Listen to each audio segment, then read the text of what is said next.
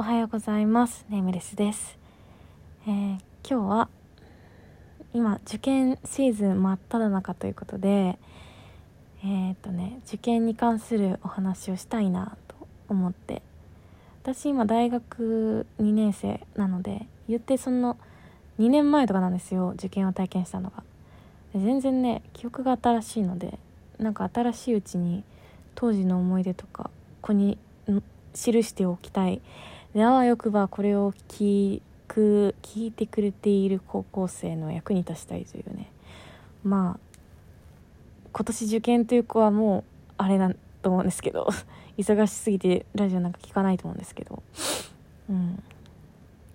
で私はまあ役に立ちたいと言った割に全然私立なんですよ。私立洗顔だったんですけど。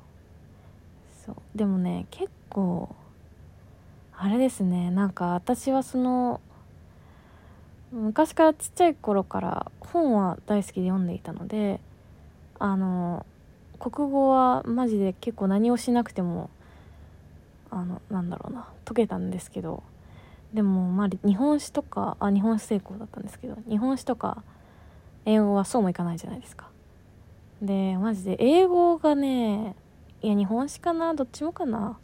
向いてなくて 向いてないとかねえよって甘ったれたこと言ってんじゃねえよって感じだと思うんですけど全然あの分かんなくてで結構頑張ったんですよ。本当にね高校3年生になってからまあ1日最大で14時間とか勉強しましたね。意味わかんないけど 寝る間を惜しんで。でまあ平均10時間以上は絶対毎日やってたし。そうとにかく私は努力型でしたね。自分で言うのもなんだけど。なんかまあそれだけそのなんだろうね。才能でこなしていく人っているじゃないですか。でも私はぜそうではなかったので。まあそこはこう泥臭い努力で補うしかないのかなと思い、ね、早々から自分の才能に見切りをつけて記憶力とかそういう。で頑張ってましたね。うん。でもやっぱ長時間の勉強今思うと効率悪いですよね。なんか最初その高1あ違う高1は受験勉強しなかったか。高2とか高高3の前期とかは本当に同じ問題で何度もつまずくんですよ、うん、日本史とか1個の単語が全然覚えられないとかね。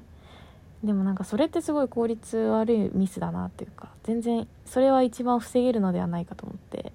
途中からその自分の問題集とか解いて間違えた問題に全部その印をつけてその日解いた問題集の間違えた問題印その日中につけてで明日の朝とその日のまた夕方とか夜にえっと前日にチェックつけた問題をもう一回解くんですよね。そうしたらその2日同じなななんていうの？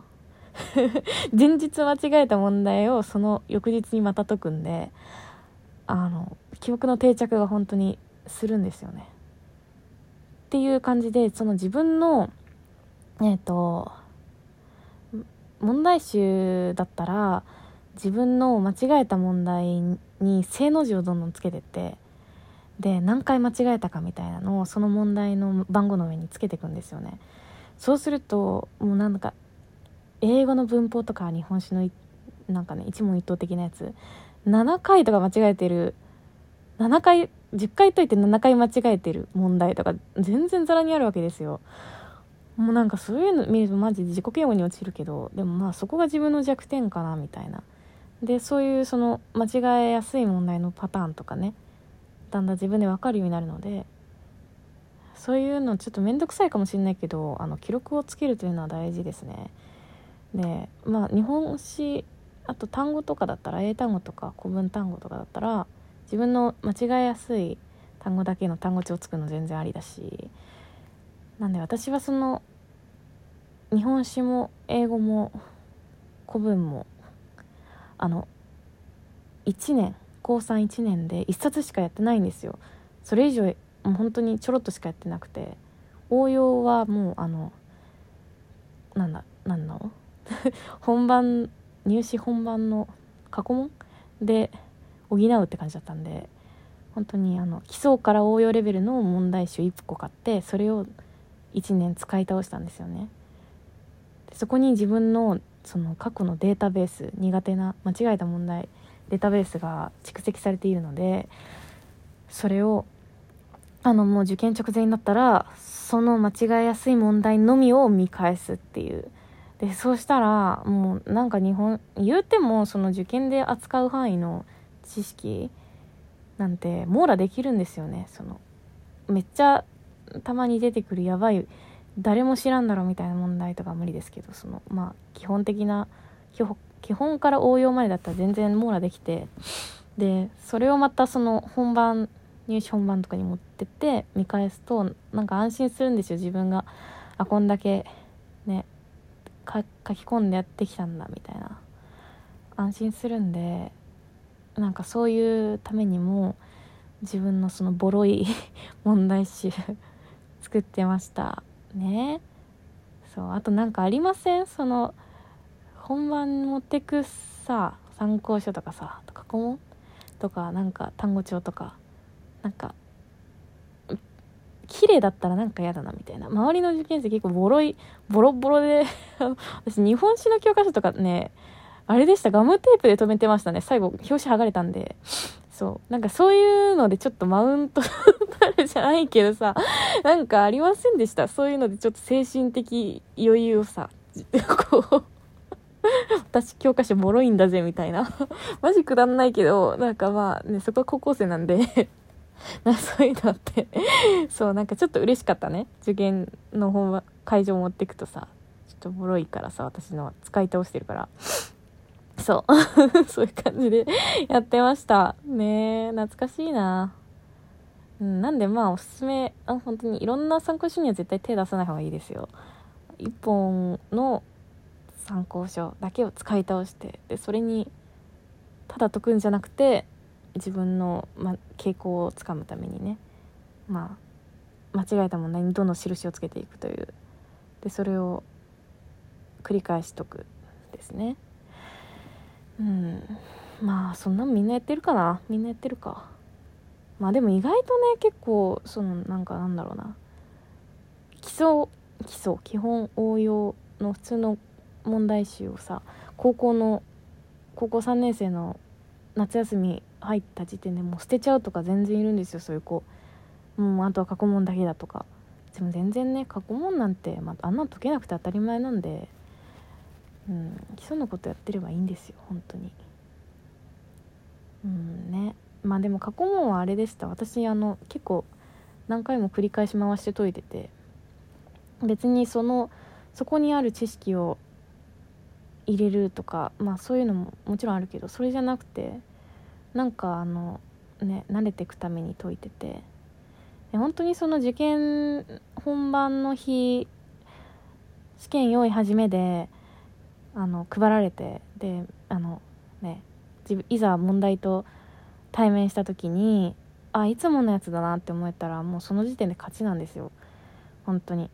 あいつもの見慣れた形式いつもの傾向がなんかちょっと短い記述があるなとか今年も出たかやっぱりみたいな。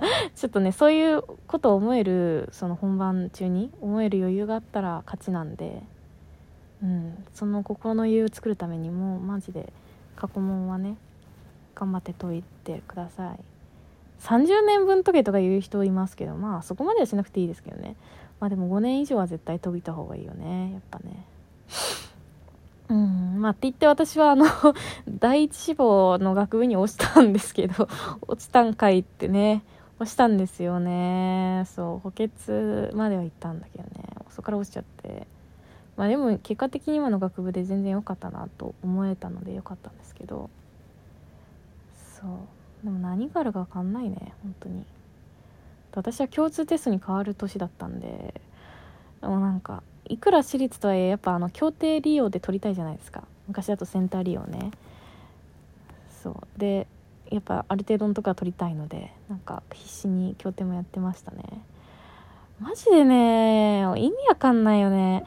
なんか受験生を実験台に使うなって感じじゃない？文科省。本当に。なんでさ振り回されなきゃいけない。しかもあれでしたね。私の年はまだ良かったんだけど私の1個下の代の子のねたち理系がすごいかわいそうで数学がマジでもう本当にみんな解けないレベルで難しかったっていう。だからそれなんかね、まあ、みんな解けないっていいじゃんって思うかもしれないんですけどあの数学頑張ってきた子たちがもう不利になっちゃうんですよ。頑張ってきたのに頑張ってない子たちと同じ点数になっちゃうんでもう本当にかわいそうで私あのその時塾講師をやってたんですけどそれで帰ってくる生徒たちのね顔が沈んで理系の子沈んでていやもうなでなでって感じだった。本当に。ね。えうん、受験ってね。まあでも今は終わって2年経つけどまあ全然いい思い出ですね。今振り返っても。あんだけなんか自分が頑張れていたんだなっていう本気を出せば私はあれだけの馬力を出せるんだっていう経験をしたのでなんかそれがね心の糧になってるというかあまあこれから就活とかあとまあ就活以上に辛いことこういう方もあるけどでも私はあの時あんだけ頑張れたんだからまあこれから先も大丈夫だよなみたいな。ね。1日14時間稼働し続けられるんだからって 思う思うんだよね。ねよかった。皆さんまあどんな結果でもそれはそういうそのね体験だけは絶対残ると思うので頑張ってください。応援してます。では